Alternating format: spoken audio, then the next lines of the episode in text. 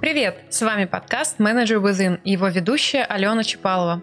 Сегодня у нас в гостях Рамиль Батрединов, инженеринг менеджер из Facebook.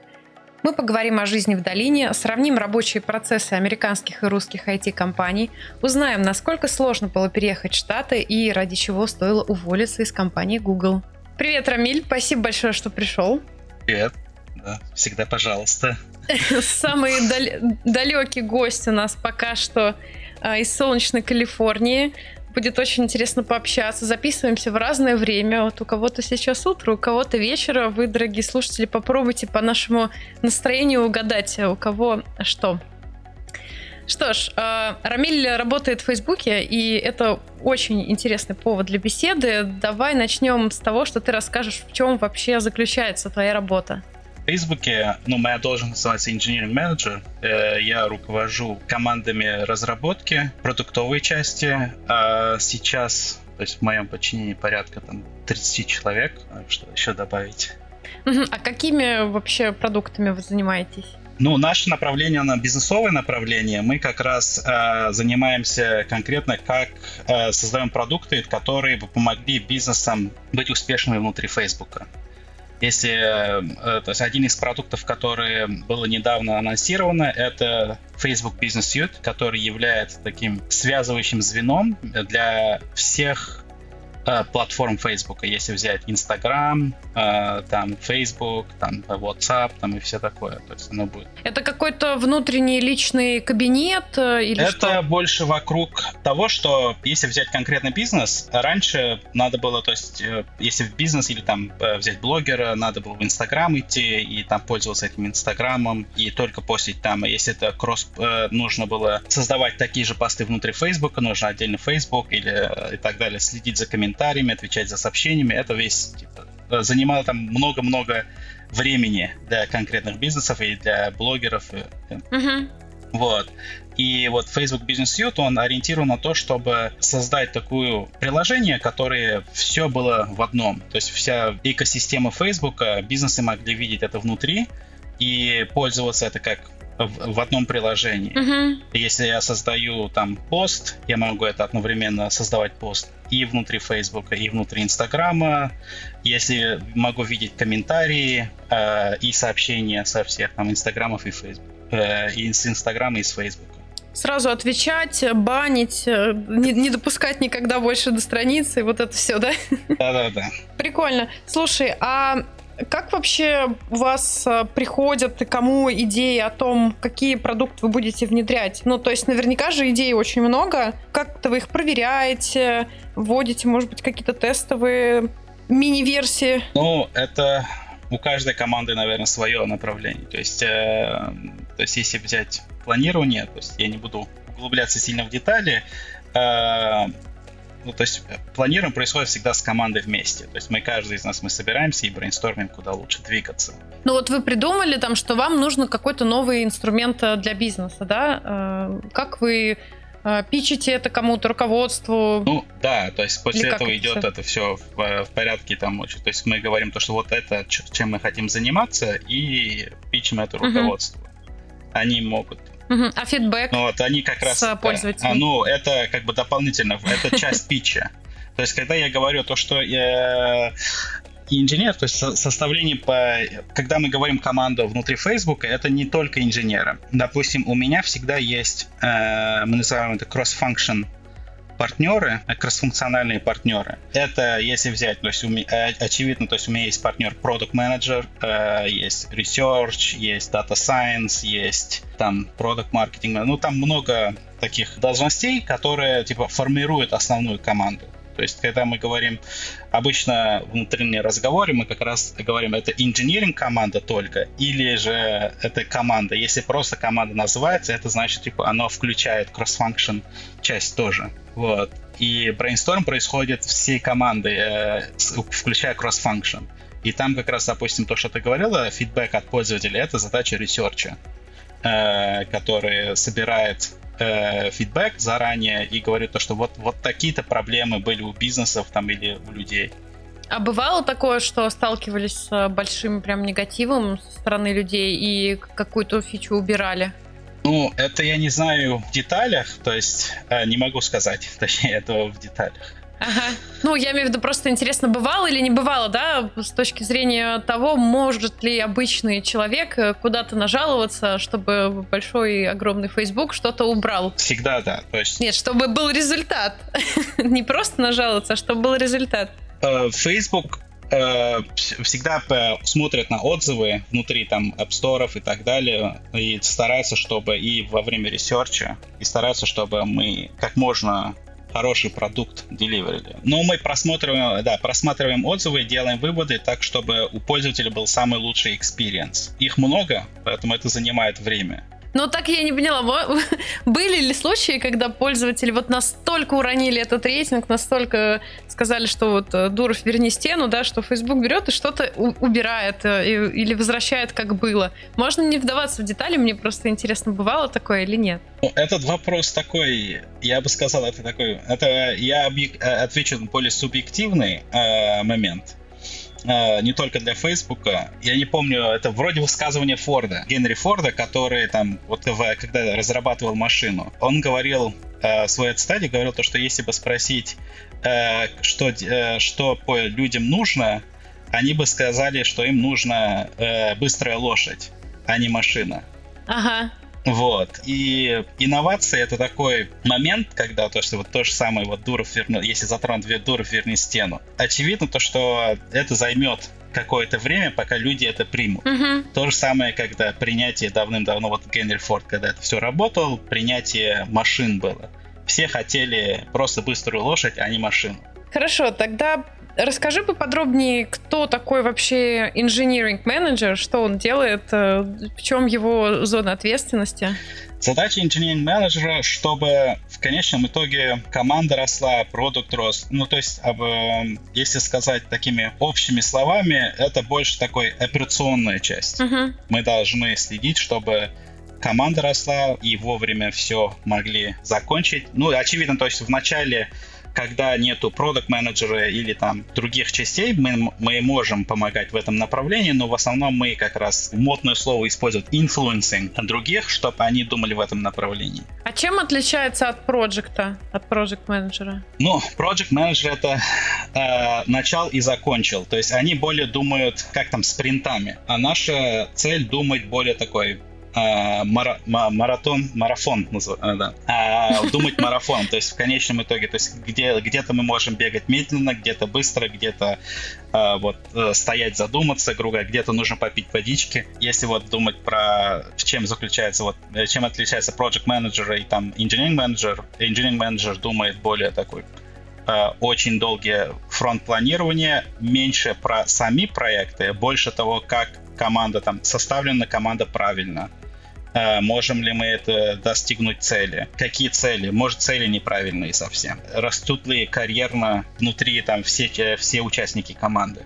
Нет ли там вот как раз э, весь проект затормозился, потому что там вот один человек плохо работает, или наоборот, там один проект очень сильно зависит от там насколько один человек работает. Ну, не знаю, как у других, но у нас э, наши проекты, они, мне кажется, очень подходят под это описание. Всегда думают э, наперед и особенно тщательно следят за состоянием команды и за каждого отдельного сотрудника. Ну, звучит все очень интересно и звучит все очень обширно. То есть, мне кажется, что зона ответственности огромная. Вот то, что ты рассказываешь, это нужно обладать э, большими большим количеством скиллов, вообще опытом, чтобы посмотреть картину целиком, там не только в рамках одного спринта, там и даже там месяца полгода, я так понимаю, что здесь прям огромные сроки имеются в виду. Да, то есть когда вот думаю, мы думаем, это как бы в следующие три года. Вот сейчас я как раз работаю над uh-huh. документом, который у меня вот три команды в моем подчинении. Как эти три команды сходятся в едино через три, ну, то есть первое, как у них общий, э, общее видение через три года. Очень прикольно. Слушай, а если, ну вот мне все-таки интересно, да, про вот зону ответственности на такой позиции. А, а что с тебя спрашивают? Ну, то есть, скорее всего, результаты, да, как, как правило, с любого человека спрашивают э, результат. Э, какие вот KPI, какие показатели? Если в целом, то есть во, вообще во всех компаниях, в которых я работал, э, это было почти что одинаковое. То есть, очевидно, то, что ты говорил, да, это уже верно. То есть, первый, первый атрибут, насколько мы помогаем бизнесу, это самое важное.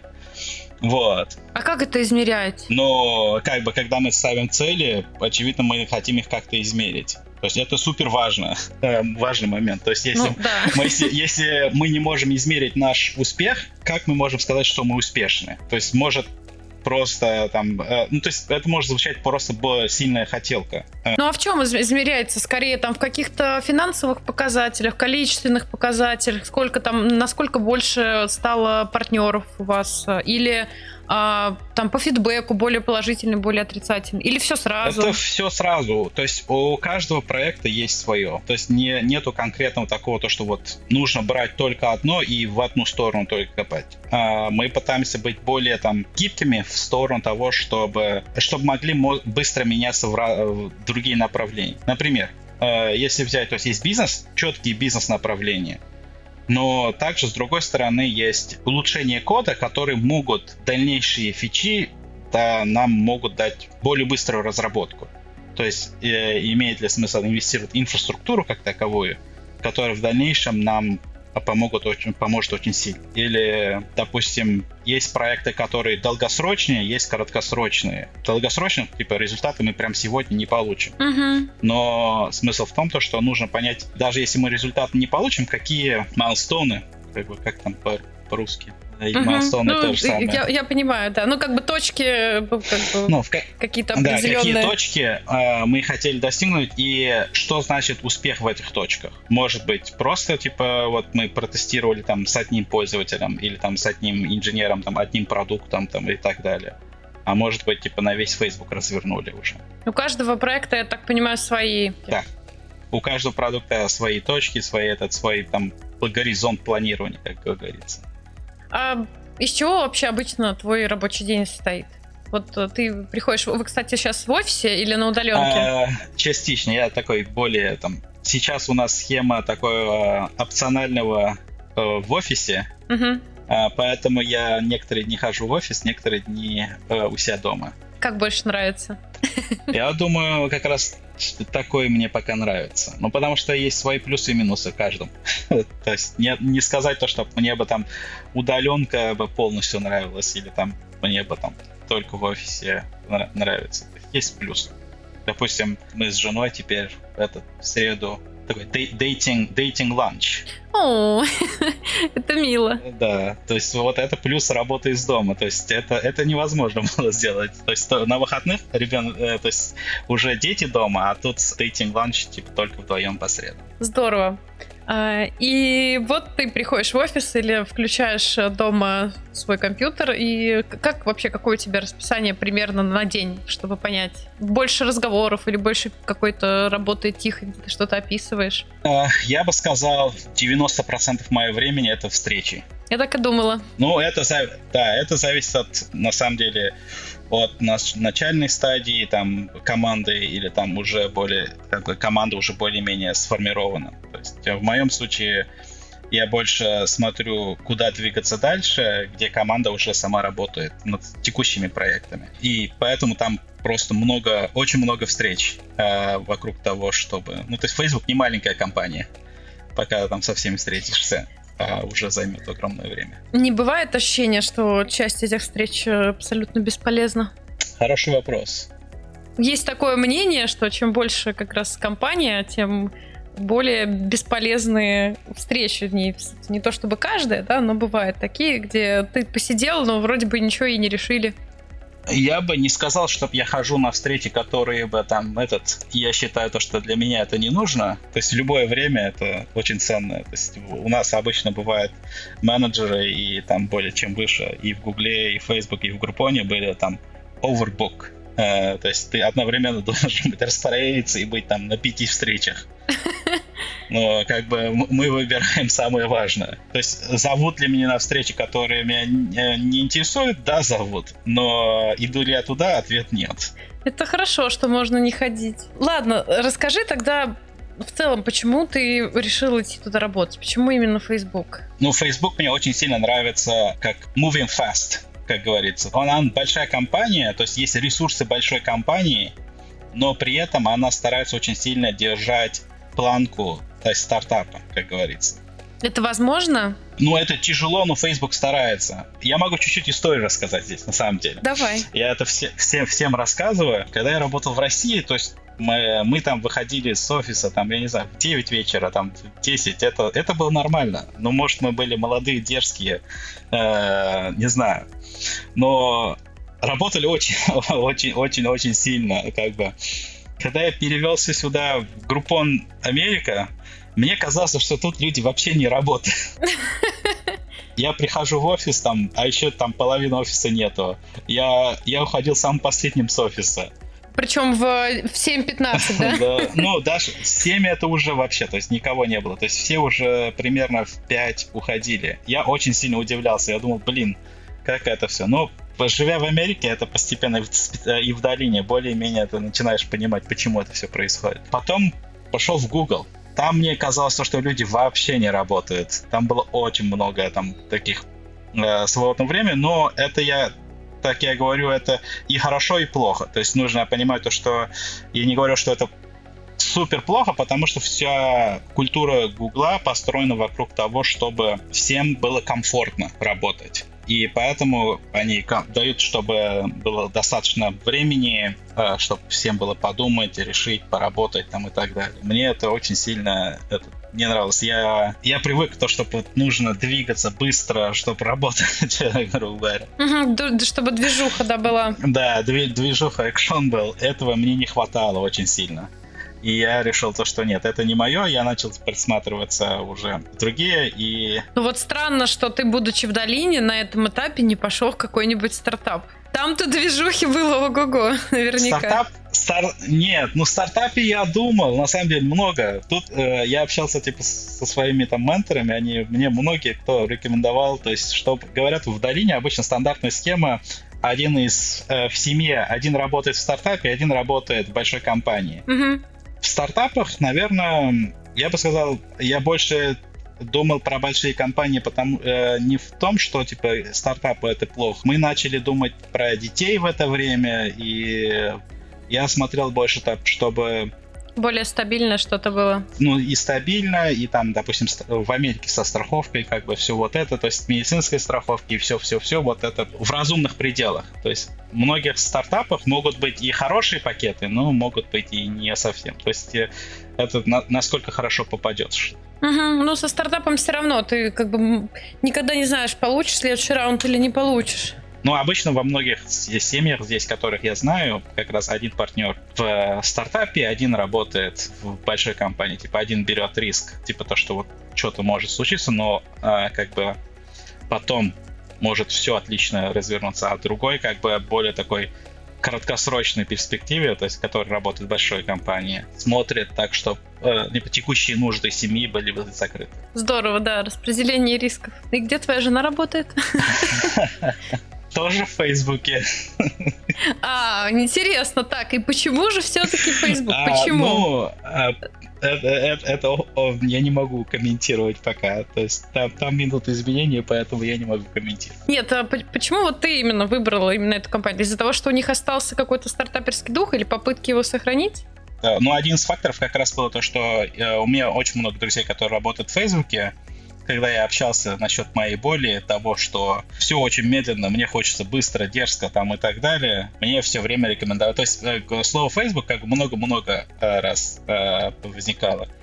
Наверное, у них просто есть бонус «Приведи друга к нам работать». Так оно есть во всех компаниях. Но я думаю, даже в Гугле оно даже выше, мне кажется. Я не помню. Какие, помимо этого, ценности тебя привлекли в этой компании? Ну, то есть мы услышали, да, про комфорт, то, что компания заботится о комфорте, а, то, что у них есть какой-то стартаперский дух все еще. Что бы еще как ты обозначил в качестве вот ценностей компании, которые тебе близки и привлекают? То, что мне нравится всегда, я еще всегда валидирую это во время интервью тоже с разными компаниями, это ну, bottom-up approach. Так, переведи. Э, идея в том, то, что тебе не руководство говорит, чем заниматься, а мы сами приходим, чем мы хотим заниматься. Вот то, что я вначале как раз рассказывал. То есть мы сами генерируем идеи, как мы можем помочь Фейсбуку, как мы можем помочь вот в нашем направлении. И после, то есть какие проблемы и так далее. И после этого даем типа на фидбэк лидершип, говорим то, что вот мы хотим вот этим заниматься, потому что вот такие-то э, причины мы нашли, и как бы лидершип говорит или да, или нет, или да, учитывая там, дополнительные вопросы, ну, в основном это да. Вопросы. А они могут э, при этом вносить какие-то изменения? Ну, то есть э, здесь вопрос, наверное, доверия, да, вот вы приходите и говорите, мы хотим вот сделать такой-то продукт. Они просто говорят да, либо нет, там либо вопросы и потом да или нет. Или они говорят да, но, и, знаешь, по пунктам. Вот это вот так сделайте, вот это так сделайте, или вам доверяют? Я бы сказал, и в Фейсбуке, и в Гугле, и вообще в многих компаниях здесь, если лидершип говорит конкретно, что нужно поменять, то это уже как бы плохой лидершип. Задача лидершипа не так, чтобы типа говорить решениями, а именно как говорится, задавать вопросы так, чтобы люди сами дошли до этого момента. То есть, если, грубо говоря, вот у меня инженер тоже, если приходят какими-то вот, что, чем они занимаются, и я знаю то, что вот это может не, э, там, не взлететь, э, я более задаю уточняющие вопросы того, что типа, подумали они в этом направлении, как это будет выглядеть. Может быть то, что бывают случаи, то, что они уже это подумали и придумали решение в этом направлении. Я просто я там еще не, до, не дошел до этого момента. Uh-huh, вот. uh-huh. И вот в основном задачи лидершипа как раз вокруг этого. То есть понять то, что есть... Так как лидершип видит более высокую картинку, они хотят вот то, то есть, э, чтобы тоже не было каких пропусков. И мы как раз наша задача, типа, спросить уточняющие вопросы и чтобы заполнить вот эти пропуски. Вопрос, который мы себе задаем внутри, э, как менеджеры там и так далее, мы по-английски это называем типа э, Is it the team established for success?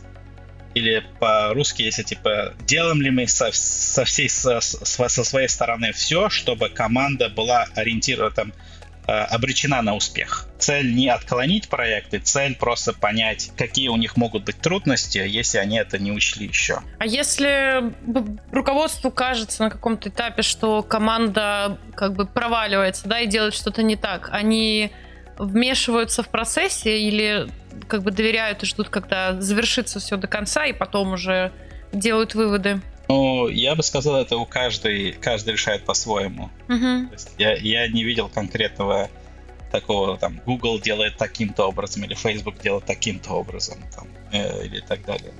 И внутри в Гугле разные менеджеры, разные директора делают это по-разному. И внутри Фейсбука все происходит по-разному. И в Groupon то же самое.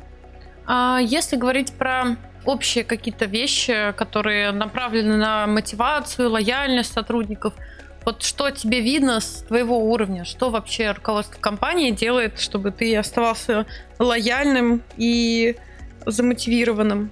Ну, мне самое, э, то есть нравится это как раз тоже, как бы, я думаю, долинный момент. Ну, да, в России я тоже слышал. То есть сейчас one-on-one это один из таких моментов э, вот на тему встреч э, как раз. Типа, э, у меня 30 человек. Э, каждый с ним, каждый с ним, даже если, скажем, поговорить по 30 минут, это уже 15 часов. И желательно, типа, с некоторыми разговаривать хотя бы раз в две недели, некоторыми раз в месяц хотя бы там и так далее, и некоторыми раз в неделю. Но это ты рассказываешь, что ты делаешь, получается? Нет, я про то, что типа вот именно что возвращаясь к вопросу, почему мне нравится, то есть почему, то есть как они мотивируют оставаться там и так далее. Один из моментов, который мне очень сильно нравится, это как раз то, что я говорил, типа мой руководитель тоже со мной делает one-on-one, и там как этот устроен весь разговор, он меньше про проекты. То есть, грубо говоря, проектный апдейт — это как бы не часть нашего one-on-one. Часть нашего one-on-one как раз то, что чем я бы хотел заниматься, что мне нравится, что мне не нравится. Ну, и карьерное развитие, то есть вокруг карьерного развития. Если вот, вот это все one-on-one, в основном как раз ориентировано на эту, э, эту задачу. И это каждые две недели? Но с моим руководителем, я с моим руководителем встречаюсь каждую неделю. И с моими непосредственными тоже каждую неделю. То есть э, чем ниже, э, то есть, грубо говоря, чем дальше ты от конкретного человека, тем просто, конечно, тем реже, но смысл в том, то, что это один из моментов, которые многие нравятся, потому что есть такой персональный connection, я бы сказал, то, что то есть некоторым хочется, они могут прийти в компанию, допустим, сказать, то есть я хочу заняться фронтенд, то есть приходят в компанию как фронтенд инженер, но в душе они могут давным-давно думать про бэкенд разработку или там мобильную разработку или там что-то еще. Могут они что-то хотеть попробовать в этой сфере. Ну вот, и, и вот эти разговоры как раз помогают понять, куда лучше стоит двигать команду, или там, чтобы цели, которые внутри персональные цели и задачи бизнеса могли со- сойтись вместе. То есть мы могли составить единую картину мира. Угу. Это раз. Ну, очевидно, я, я не буду разговаривать про финансовые аспекты. То есть финансовые аспекты... Ну, не, это все понятно, да. да. Э, я больше такие более не финансовые мотивации разговариваю. Конечно, да. Ну, я об этом вопрос мой был, да. Финансовый, там, соцпакет, э, вот это все, это понятно. Там, я думаю, что у всех э, крупных компаний он вполне достойный. Интересно, да, вот всякие такие штуки, которые именно вот поднимают лояльность какую-то. Вот коммуникация это хорошая очень. Да, но ну, в основном как раз, когда смотрят разные компании, они выбирают стиль между вот как раз то, что я заранее говорил, это bottom-up или top-down. Некоторым нравится именно top-down. То есть я говорю, говорят то, что я не хочу ничего решать, дайте мне проблему, э, там, и я буду над ней работать. А bottom-up, типа, мы сами придумаем себе проблему и сами ее решим как составлены команды. Если читали там Spotify, вроде там у них особая структура, я не помню в деталях. Я слышал в Atlassian там тоже с, как, как-то они по-другому. То есть вот как, когда я говорил типа engineering команды cross-function или как проектная команда составляется, кому как нравится. Некоторым нравятся просто конкретные практики, которые используют. Agile, не agile, там, э, Scrum, не Scrum. Да, вот э, интересно, да, здесь тоже поспрашивать. У тебя, получается, 30 человек, это же несколько команд, да, это не одна? Три, три команды. Три команды, большие достаточно. И у них процессы одинаковые или разные? А, абсолютно разные. Ну, то есть у нас нету такого... То есть я придерживаюсь идеи, то, что не создавать процесс ради процесса. То есть смысл в том, то, что э, если команда хочет, им удобно разрабатывать вот таким-то образом, пусть делает таким-то образом. Если я вижу там конкретные проблемы, я им скажу, но я не стараюсь типа лезть внутри команды и говорить, как им нужно делать менеджмент задач или так далее. Используют ли они там, там определенную тулзу, там если, если войти в о, а, открытый маркет, использовать ли там task менеджер такой-то или секой-то там и так далее. Это... То есть они все это сами выбирают, да?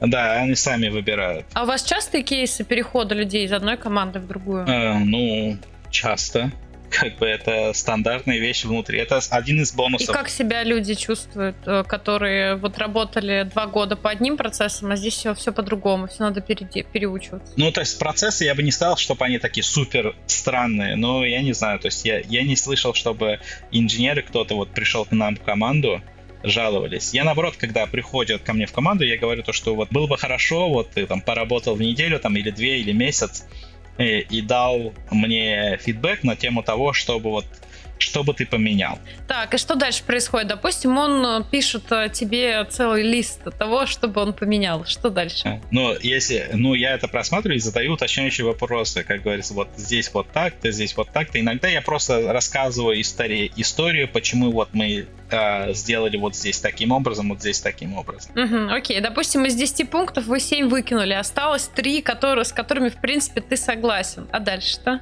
Если я согласен с этими пунктами, там, или мы сошлись, то, что вот э, имеет смысл то, что над ним, и, ну, мы начинаем это с командой уже разговор. То есть мы вот э, этот, открыт ли кто-то начать вот этот процесс. Хорошо, допустим, у вас э, четыре человека соглашаются, а пять не соглашаются.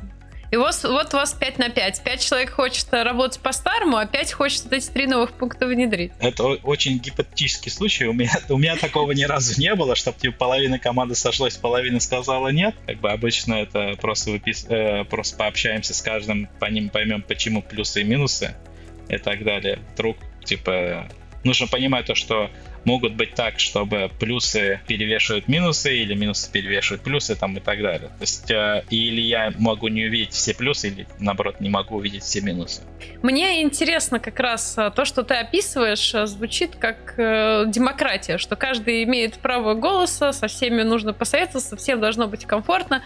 Но не, не бывает ли такого, что в какой-то момент просто работу тормозит, то, что вы останавливаетесь и пытаетесь договориться, как же вы будете дальше работать? И поскольку вы уже вроде как всем пообещали, что все будут выслушаны, со всеми будут разговоры один на один проведены, э, хочется всем угодить, и что тогда делать? Нельзя же просто так взять и кулаком по столу стукнуть и сказать, вот так вот будет все, потому что я сказал. Э, я согласен с тобой, на самом деле. То есть полную демократию невозможно. То есть нужно поэтому понимать, для кого ты пытаешься решить эту проблему. Очевидно, будут недо... недовольные и довольные там и так далее. Очень тяжело угодить всем. Даже если все ответят «да», это не всегда значит, что, что они ответили да, они просто, грубо говоря, там, как там, давление большинства существует. Да, да, да, да, да. Когда 9 человек ответило да, 10 даже если он там не сильно согласен, Это он понятно, ответит. да, поэтому я и поделила 5 на 5. Это интереснее кейс. Я больше выбираю после этого моменты, которые, типа, окей, там, смотрю, для кого я хочу это, это решение. То есть, кому это итого, итого поможет есть много таких фреймворков, на самом деле. Один из фреймворков это как раз типа понять, кто именно принимает решение, а кто не принимает решение. То есть уже чуть-чуть убираем, как говорится, демократию и начинаем более мон- монархическую схему. Прикольно. Основной момент, который я хочу подчеркнуть здесь, типа, в любой проблеме нужно всегда ставить, типа, на какой, за какой срок мы хотим принять решение. Если это все двигается и двигается, значит, типа, проблема была не такая существенная. Хорошо, ты вот рассказал, как у вас проходят эти разговоры, да, и там есть возможность, например, свичнуться из фронтенда в бэкенд. А если говорить в общем, да, про развитие внутри компании, вот, допустим, человек хочет э, обучаться, обучаться чему-то новому или просто повышать свою квалификацию. Компания как помогает с этим? Э, большинство компаний есть внутрь очень много внутренних ресурсов и очень много uh-huh. внутренних тренингов. А внутри, на самом деле, очень много информации и курсов, которые можно повышать свою квалификацию в любом направлении. То есть, если человек хочет быть продукт-менеджером, там он инженер, или там уйти в менеджмент, или там project management, или наоборот, продукт-менеджер заинтересован там более технические части у меня есть программ-менеджер, который сейчас изучает питон и в конечном итоге хочет стать инженером. А как он, это человек в свободное время обучается или в рабочее? Тренинги некоторые происходят в рабочее время, а, так как это внутренние тренинги, это окей. А бывает так, что в какую-нибудь вообще сферу, в которой там раньше никогда... Ну, не знаю, вот такой сейчас дурацкий пример, да, допустим, человек очень долгое время проработал разработчиком, а потом сказал, хочу кинологом быть, с, с животными работать. Что на такое просьбу скажет в Фейсбуке, в Фейсбуке его руководитель? Я не знаю, то есть я не могу комментировать. У меня не было такой ситуации. Хорошо, что бы ты сказал? Мой вывод насчет этого, то есть нужно поддержать человека. До того, как пойти к менеджеру, то есть э, я понимаю, что до того, как пойти к менеджеру, они сто раз эту идею обдумали. Угу. то есть это не... Оно, вряд ли он проснулся сегодня с утра и пришел ко мне уже в обед, сказал то, что нет, короче, не идет, я хочу там уйти. Э, хочу стать кинологом. Я больше знаком с случаями обратными. Ну, это, наверное, более такой долинный эффект. То есть у меня в команде есть который, человек, который занимался, вот что тренд в последнее время, вирусами. Э, он биолог э, по образованию и вот стал программистом. Очень хорошим, на самом деле, прям, прям шикарным. Ну, свич в программисты, мне кажется, это достаточно известная история, и она уже никого не удивляет. Интересно, вот, конечно, в другую сторону. Ну, ладно, когда к тебе кто-нибудь придет с таким запросом, расскажи потом обязательно. В Гугле а, у меня были знакомые, которые занялись винодельней. Это было прям... Они а, закупили недалеко вот от, с долины как раз этот э, винодельню, там э, он приходил и рассказывал как раз то, что у него жена занимается там всем винодельным, и он очень сильно помогает, как грубо говоря. Угу. Вот. Втянулся. Да. И вот он прям очень сильно радовался, то есть он приходил, вино приносил тоже в офис там и так далее, вот типа свое. И, и чем все закончилось? Ну, он все еще в, в Гугле. Как-то как нашли, видимо, возможность совмещать. Да, да, да. Так, давай немножечко, ладно, не немножечко, а сильно прям откатимся назад и поговорим про более ранний опыт. Вообще, как твоя карьера начиналась? Э, такой вопрос я практически всем задаю, это тоже достаточно интересно. Какая была самая первая твоя работа за деньги? Самая первая? Ну, это был фриланс как бы стандартная схема любого разработчика. А что ты делал? А, а то есть именно как разработчик, да? Да, да. Ну, то есть это был, когда я был... Э, на самом деле в школе вроде, в школе еще там 10-11 класс. Все началось просто с простой верстки, потом уже изучил PHP там и так далее, помогал там некоторые фи- э, фичи. А помнишь, для кого был вот этот пер- первый проект с версткой? Я не помню, к сожалению. Ну хорошо, у нас бывают истории, там, знаешь, э, где-нибудь э, диджей на сельской дискотеке или сайт для крематория, вот какие-то такие штуки. Uh, окей, а почему вообще тебе разработка стала интересна? Ну, у меня с самого детства, на самом деле, моя история начинается. Я, я родом с маленькой деревни, там, с Татарстана. С раннего возраста я увлекался разработкой, э, то есть как бы программированием. В то время назывался кружок программирования, кружок информатики. У нас было такие старые советские компьютеры, БК, там что-то там, я не помню уже. Там писали мы на бейсике. Угу. Вот, очень сильно нравилось. Я помню, там э, многие приходили туда играть, я сидел там, читал, как можно там просто, я помню, да, построить прямоугольник в классе третьем, наверное, построить прямоугольник, там построить кружочки для меня было, ох, как, как круто. И где-то в классе седьмом я перебрался в Казань. Казань татарско-турецкий лицей, и вот там как раз началась, наверное, вся основная суть. То есть я случайно забрел, на самом деле, комнату информатики там тоже. А, я просто ходил и смотрю, там в комнате информатики тоже сидят люди, и не играют. Нет, что не играют. Что то делают, что-то интересное, что, что-то пишут. То есть я понимаю то, что как бы уже э, был не тупой, как говорится, понимал то, что они пишут код. Э, то есть, ну, и пошел, типа, узнавать, чем там они занимаются. И в этот момент там Сергей Иванович как раз там был. Он такой, вот мы, говорит, мы занимаемся спортивным программированием. Оно так и называется правильно там дисциплина спортивное программирование, потому что Олимпиада и соревнования проводятся по ним. Угу. Вот. Э, это был седьмой класс, и он мне там дал пару задач. Э, я ему там написал, он такой, воу-воу, давай-ка, короче, мы с тобой сядем и начнем. Но я как бы на бейсике это все написал, потому что я не знал ничего, кроме бейсика в тот момент. Uh-huh, uh-huh. Ну, как бы знал э, там чуть-чуть там другие, но как бы э, он там на Паскале и на C просил меня, я сказал, я этого не знаю ничего. Вот.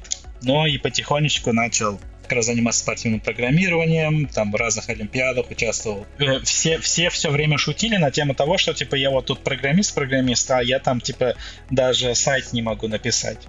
И я начал как бы параллельно изучать а, а, а, про спортивное программирование, что значит там верстка сайта там и так далее, а, Ruby, PHP там или там другие вещи. Ну, у тебя первая работа, я так понимаю, была как рубистом, да? Сначала был PHP, как бы я пришел как PHP разработчик, но в течение, наверное, полугода я перешел на Ruby. Угу. Потому что мне сказали то, что вот им нужен был, э, там у них там рубист ушел, и им нужен был, типа, э, мне спросили, ты знаешь Ruby? Я говорю, ну как, э, прогал на нем что-то. Э, и так вот на Ruby перешел. Интересен момент перехода из разработчика в менеджеры. Вот давай про это поговорим. Да, это было в Группоне. Ну, это просто стандартная схема. То есть тут не такой грандиозная история. Просто в какой-то момент я был, э, можно сказать, тебе тег-лидом в одном из направлений. И э, когда наш уходил наш технический директор, стал вопрос, кто займет. То есть мы будем заниматься, нанимать извне или там кто-то станет менеджером. Был долгий разговор на тему того, что, типа, не хочу ли я стать менеджером. Так, и что ты думал в этот момент? В этот момент стандартно мне казалось, конечно, я хочу стать менеджером. Мне казалось это стандартным карьерным развитием, что было полнейшей неправдой сейчас, то, что я как раз это понял. Поэтому, типа, как раз внутри Фейсбуков, Гуглов и здесь в долине, типа, есть отдельно развивающаяся карьера для инженеров, есть отдельно для менеджеров. То есть это разные карьерные лестницы. Э, грубо говоря, можем быть там восьмым левелом инженера или директором of engineering. То есть зарплата будет у них одинаковая. Мне в тот момент казалось, то, что это стандартным продолжением карьеры, и я согласился. Но потом был очень долгий момент, как бы, грубо говоря, полтора года, наверное, у меня это заняло принятие этого. Мне казалось, типа... Серьезно? Да. Я думал, зачем... Жалел? Очень сильно жалел. Думал, типа, зачем? Зачем я это все? Мне что, не хватало проблем в голове, типа... А это все в России еще, да, с тем самым рабочим днем до 10 вечера? Это было полгода, наверное, ну, где-то 9 месяцев в России и остальное в Америке наверное, еще переезд в Америку. Ну, в Америке полегче стало? Э, нет. Наверное, мне кажется, в Америке еще хуже стало на самом деле. Потому что я понимал то, что если я сделаю сам руками задачу, это типа внутри менеджмента, то есть плохо, очень сильно. И любую задачу я понимал то, что я могу взять и сделать. Быстрее намного, чем составить, кому-то объяснять, расписывать. Было тяжело, то есть э, в плане в том, то, что как раз то, что менталитет, э, наверное, вот как раз переезд в Америку, то, что я говорил, то, что все медленно. То есть мне первый мой фидбэк, который я получил в Америке, это был то, что я слишком прямой. То, что, типа, если кто-то работает медленно, я говорил, ты работаешь медленно. Uh-huh. Мне сказали, типа, так нельзя, э, так не работает. А как, как нужно тогда говорить? Ну, нужно подойти как бы сбоку, как говорится. Но, в общем, ну я рад в тот момент, то, что у меня появился хороший ментор в Америке. То есть он, он в то время работал в Группоне, сейчас уже он давно ушел с Группоны, он сейчас вице-президент э, в Атласине. Я очень рад, то, что он мне помог. Э, он мне как раз помогал на тему того, что, окей, что конкретно меня волнует, почему это волнует, как это можно по-другому решить и так далее. А он твоим руководителем был или просто друг знакомый? Нет, он не был моим руководителем, он был как бы э, руководителем отдела, то есть он был директором инженеринг в другой команде, которой там мы работали вместе. Uh-huh. То есть он э, частично понимал, чем я занимаюсь, и помогал мне типа, стать на ноги, как говорится. Uh-huh. Ну, факап-то были? Ой, факапов было много. Что, из них можно рассказать? У нас бывает иногда там приходили там customer support, там а, стандартные и так далее тикеты, но одна из акций, что-то что с ними случалось там с одной акцией, я не помню. Но задача была элементарная, то есть просто пойти там и сменить в коде э, что-то, и после этого все заработает. Это еще был до того, как я... Я еще вроде не был менеджером. Это было 5 часов вечера в пятницу, как всегда, стандартная схема. Э, все, всех uh-huh, этих uh-huh. боли, там, 5 часов вечера. Я, я уже был дома, я не помню почему. Я такой, ладно, сейчас, типа, буду готовить параллельно ужин и этот, быстренько там, это, там, одну строчку надо было написать э, ну, написал одну строчку, отправил, э, как бы выполняться. Итого в какой-то момент понимаешь, что эта, эта одна строчка выполняется очень долго. И потом выяснилось то, что я там э, случайно обновил всю табличку в базе данных, и потом мы там целую ночь с нашим сисадмином разворачивали бэкап обратно. Пятница вечер, да. Нельзя так делать. А именно менеджерские какие-то факапы есть? Вот этот период, когда ты им становился? Не, менеджерских таких э, я бы не сказал. То есть э, самое тяжелое было, когда этот а, на самом деле, вот э, и в Группоне, и в Фейсбуке у меня то же самое. Тяжело, когда сотрудник говорит то, что он уходит. Это тяжело. Это принять его от этого было тяжело. Это, это первые такие моменты. Бывают иногда, типа, трудные сотрудники, как говорится. То есть был сотрудник, который был постоянно недоволен своим, своей зарплатой вот постоянно жаловался. Но не уходил. Но не уходил. То есть постоянно жаловался, что uh, underpaid. Я и с HR разговаривал, HR тоже с ними разговаривал. Там это был тоже да, тяжело. Тяжелый момент, который... Вот такие моменты я такой думал, блин, зачем я стал менеджером? Типа... Зачем, да? Что я здесь делаю? Где моя строчка кода? Это был тот, как раз тот первый, первый год, когда я еще, типа, я там становился, как бы, как говорится, типа, полноценным менеджером внутри Америки. А почему ты вообще решил переехать? И как так получилось? Здорово. Ну, переехать, там был огромная реорганизация, то есть, а, когда я был техническим директором в Groupon России, я отвечал параллельно э, непосредственно нашему э, CEO Groupon России. То есть, когда мы смотрим Groupon мгм. России, Groupon Америки, это как бы мы чуть-чуть обменивались технологиями, но то есть основной вокруг, основной просто бизнес, бизнес был как бы отдельный. Разные компании. Да, как разные компании абсолютно были. После этого Groupon начал оптимизировать все, и в какой-то момент у меня мой руководитель перестал быть там Вадим, который у меня был там CEO в Groupon Россия, и я стал отвечать в Америке. У меня руководитель появился в Америке. Ну, я приехал к нему раза три сюда, как раз в долину. И он в какой-то момент мне предложил, давай, говорит, типа, пора развиваться, у тебя только одна то есть команда в России. Говорю, он говорит, типа, готов дать команду в Чили, в Берлине там и так далее. Давай переезжай сюда. Mm-hmm. То есть они он, тебе сами, да, предложили, по сути? Да, да, да. Ага. А ты размышлял над таким развитием событий или для тебя это было шоком? Ну, я предполагал, потому что мы общались в этом... То есть он вначале даже мой руководитель намекал, потому что у него отдел очень сильно рос, э, но менеджеров не хватало. И mm-hmm. так как у нас у меня был хороший опыт с удаленной разработкой в Группан России, там у нас в офисе сидело мало инженеров, у нас большинство было удаленных. Так, и сколько тебе понадобилось времени, чтобы принять решение? Хороший вопрос. Сколько у меня? Одна секунда а, или нет, не пару не недель? Не одна, не одна секунда, не одна секунда. Я... Ой, это, это был тоже как бы долгий разговор. На самом деле, месяц где-то мы обсуждали условия переезда. То есть, если я перееду, как это все будет выглядеть, в каких условиях я готов переехать, какие нет, э, там и так далее. Ну, видимо, хорошие предложили. Так, когда я переезжал, там э, вроде at will называется здесь, типа, такой момент, э, то, что любая компания тебя может уволить в любой момент, и ты можешь уйти в любой момент. То есть, ну, как, не как в России, там, там тебе дадут две недели там и так далее.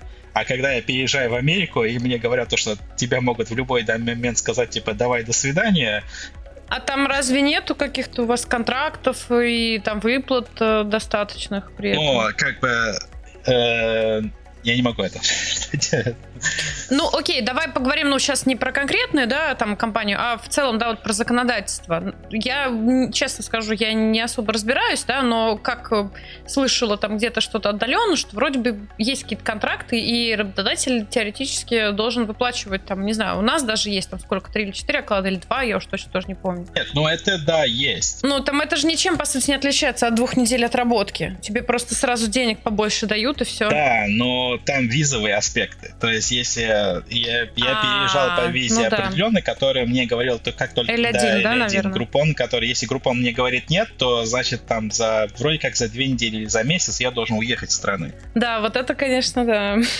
И я очень сильно думал по этому поводу. То есть это такой был момент. Хорошо, что я получил грин-карту как можно быстрее, как говорится.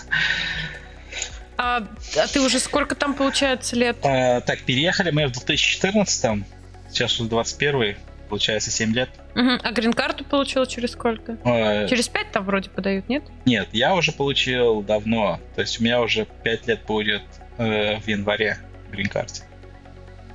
Ага, а как, если не секрет? Ну, в смысле, группон.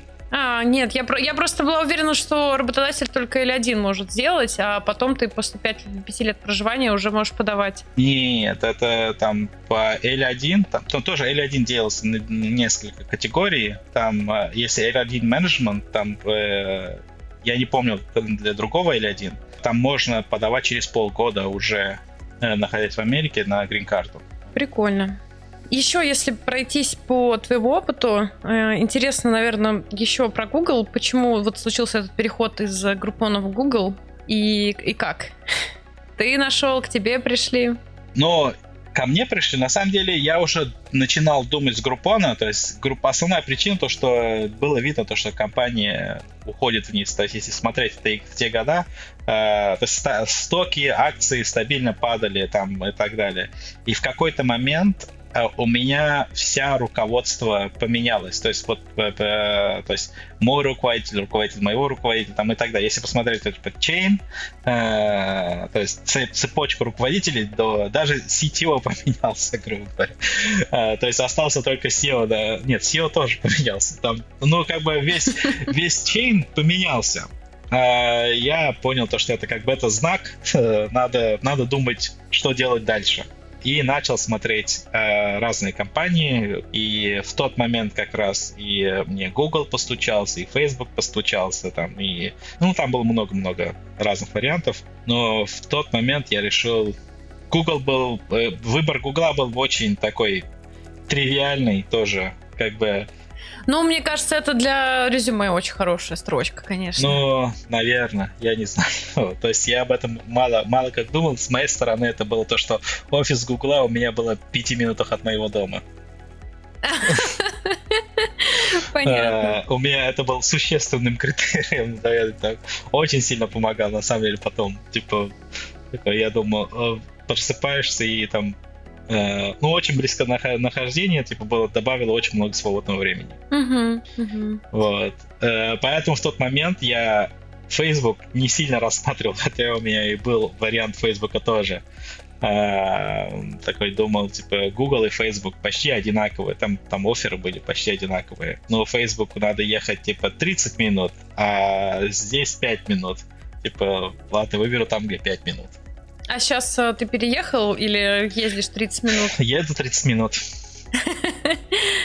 А из Гугла, я так понимаю, ушел как раз из-за того, что мало работали там, да? Ну да, можно сказать и так. То есть э, душа требовала большего, то есть чем что, чем мог Google предоставить. Скажи, а какие у тебя вообще на будущее планы? Ты из тех людей, которые планируют, или будет что будет? То есть план на самом деле, то есть у меня такой боевой план, я не знаю, это бы до, до, до 40 лет стать типа инженерным, директором инженеринг или эквивалентом, который в другой компании. То есть это может, если Facebook или Google это будет директор инженеринг, а если уже там э, в других компаниях это больше там вице-президентом и так далее. А ты об этом говоришь э, с своему руководству, когда у вас один на один? С моим руководителем мы очень хорошо, мы очень хорошо дружим.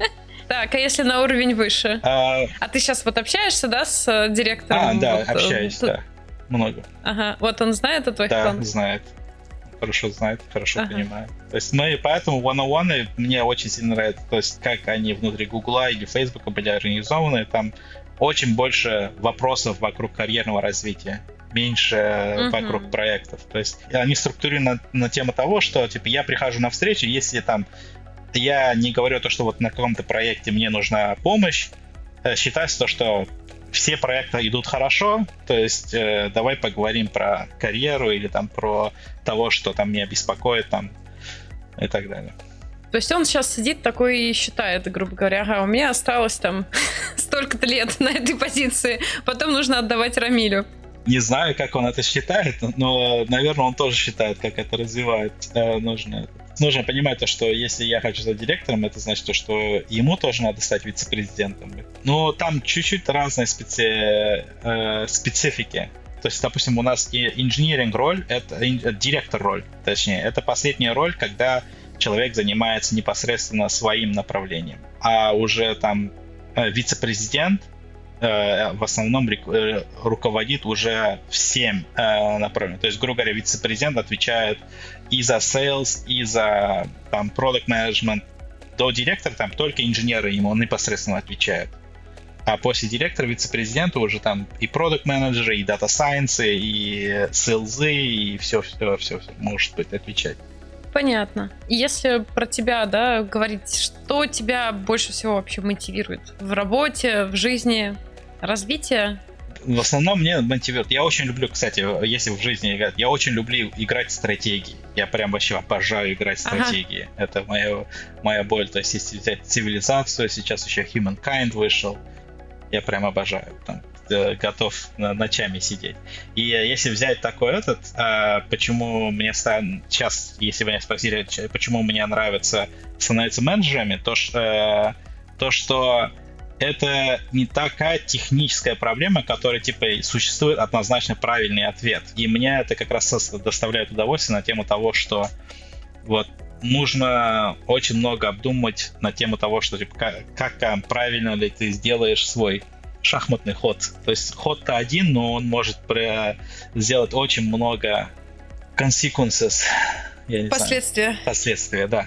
Помимо игр, какие у тебя еще хобби? Чем в свободное время занимаешься? А, сейчас как бы не, недавно купил себе дачу, пытаюсь как, как-то, как-то начать понять, как, э, как огородством заниматься. Там прям требования, да, как газоном. К... Да, угу. пожарные, пожарные требования. То есть, ну, то есть, если смотрели, в Калифорнии очень много пожаров. То есть, поэтому там следят, чтобы очень много следили за тем, чтобы как где деревья растут там и так далее, где должны, где не должны, насколько длина ветки, допустим, должна там соприкасаться с домом, не должна соприкасаться с домом. Ага, ну да, раб- работы много. Я сначала думал, как бы как-то дать просто нанять специалиста, а там потом подумал то, что не надо бы, чтобы появился какое-то хобби, которое там не связано с технологиями, а то это все время сижу. Да, да, да, что-то своими руками да, поделать, да. глазами посмотреть. Ну, это хорошее хобби, еще как бы на природе. Здорово. Ну, оседаете прям вот совсем там. Ну и поэтому дом здесь в долине не купили, а на даче купили. То есть, потому что дача такое отдохнуть, то есть в любой момент туда можно поехать. Это не так, что типа дача, как в России. Это больше у нас там типа домик в лесу, можно сказать по-другому. угу.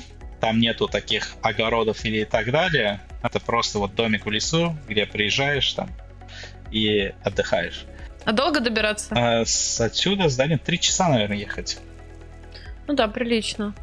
Остался последний, наверное, у меня вопрос на сегодня, который тоже я стараюсь практически всем задавать. А, если бы ты мог вернуться в прошлое и что-то поменять в своей карьере, то стал бы ты менять что-то? Если честно, нет. Ну, моя чуть-чуть философия здесь вокруг того, что, типа, если бы я что-то поменял, значит, типа, я не встретился с теми людьми или там не получил бы того опыта. Я не, не думаю, чтобы есть, чтобы в карьере конкретно поменял бы что-то. Я могу, как грубо говоря, в каждой компании сказать, что она конкретно мне дало. Если взять Groupon или до этого Hotspot или там до этого э, другие компании или там Google и так далее. Я бы не сказал, что типа не надо было идти в Google там или не надо было идти в Groupon или там в Groupon надо было идти. Не, пораньше. может быть, знаешь, не надо было идти в менеджеры и продолжать карьеру в разработке. На самом деле, э, я считаю, что нет. Э, сейчас я, о, мне очень нравится заниматься менеджер, э, менеджментом. То есть я прям кайфую от того, чтобы там разговаривать с моими сотрудниками насчет что им нравится, какие карьерные перспективы они между собой, то есть перед собой ставят там и так далее. Uh-huh. И это и это мне очень сильно нравится, и я понимаю то, что да, то есть технический мир, он, конечно, отличный, но мне больше такой технический менеджмент, как говорится, больше нравится. Угу. Особый кайф, э, когда человек с тобой поделился, а у тебя есть возможность сделать так, чтобы его пожелания удовлетворить, чтобы ему стало лучше. Да, именно. Здорово. Спасибо тебе огромное за время. Было очень интересно пообщаться. Надеюсь, не последний раз. Был рад пообщаться. Всегда пожалуйста. С вами был подкаст Manager Within. Если вы хотите стать нашим гостем или оставить фидбэк о подкастах нашей компании, пишите, контакты есть в описании. Если решили сменять профессию, то идите до конца, несмотря на сложности. А мы с вами услышимся в следующем выпуске.